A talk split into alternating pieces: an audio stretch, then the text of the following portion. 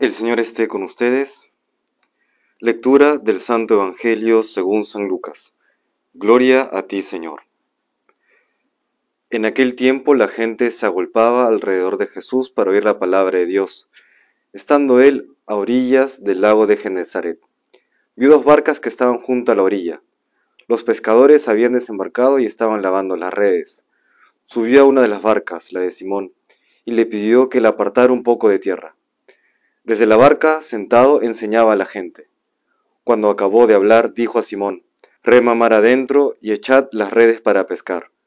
Simón contestó: «Maestro, nos hemos pasado la noche bregando y no hemos cogido nada, pero por tu palabra echaré las redes». Y puestos a la obra, hicieron una redada de peces tan grande que reventaba la red. Hicieron señas a los socios de la otra barca, para que vinieran a echarles una mano. Se acercaron ellos y llenaron las dos barcas, que casi se hundían. Al ver esto, Simón Pedro se arrojó a los pies de Jesús diciendo: «Apártate de mí, Señor, que soy un pecador».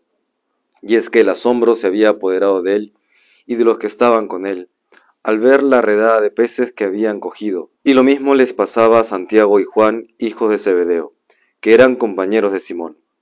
Jesús dijo a Simón: «No temas, desde ahora serás pescador de hombres». Ellos sacaron las barcas a tierra y, dejándolo todo, lo siguieron. Palabra del Señor. Gloria a ti, Señor Jesús.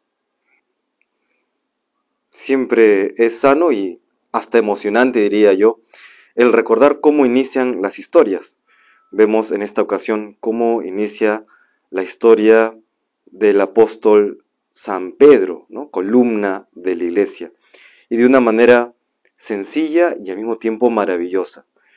Vemos a este pescador que se había pasado toda la noche bregando sin haber cogido nada, y que tras haber entrado Jesús a su barca, porque Jesús es así, entra en nuestra vida, siempre nos pide permiso, pero entra de manera imprevista. Tras haber entrado Jesús en su barca, le dice: «Rema mar adentro y echa las redes».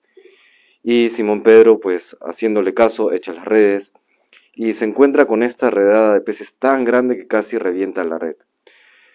Asombra y es de imitar esta capacidad que tiene Simón Pedro de no solamente quedarse en aquel premio, llamemos así, de ser fiel a la palabra de Dios, esta pesca tan grande, sino que va más allá. Descubre en este predicador misterioso a Dios hecho hombre, y es por eso que él cae postrado en tierra y le dice al Señor: «Apártate de mí, que soy un pecador».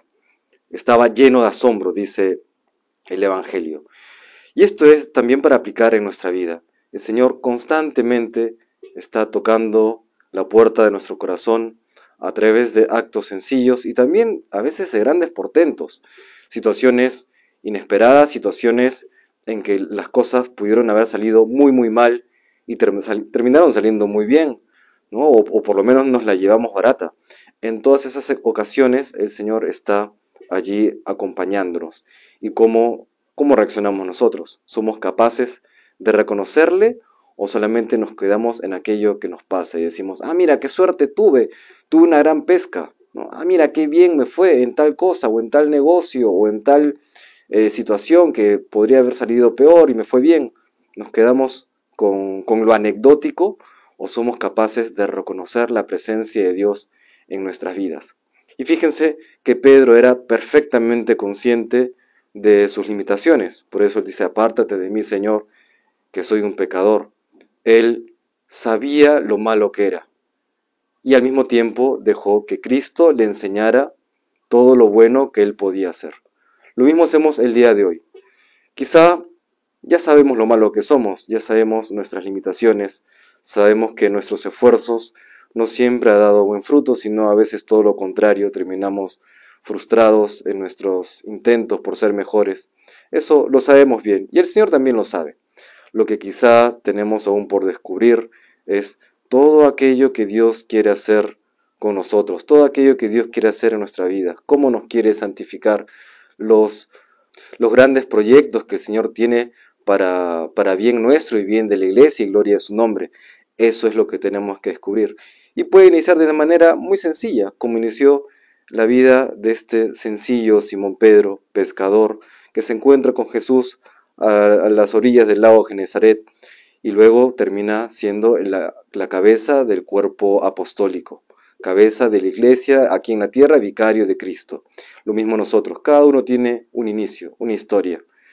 El reto está en dejarnos transformar por el Señor, seguirle, sin poner peros, ¿no? Sin poner peros, con esa docilidad que tuvo Simón Pedro y todos los apóstoles, ¿no? Quienes, dice hoy el Evangelio, que sacaron las barcas a tierra y dejándolo todo, lo siguieron.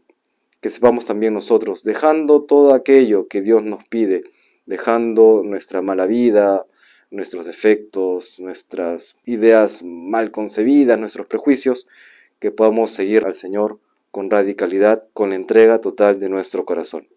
Que el Señor nos bendiga.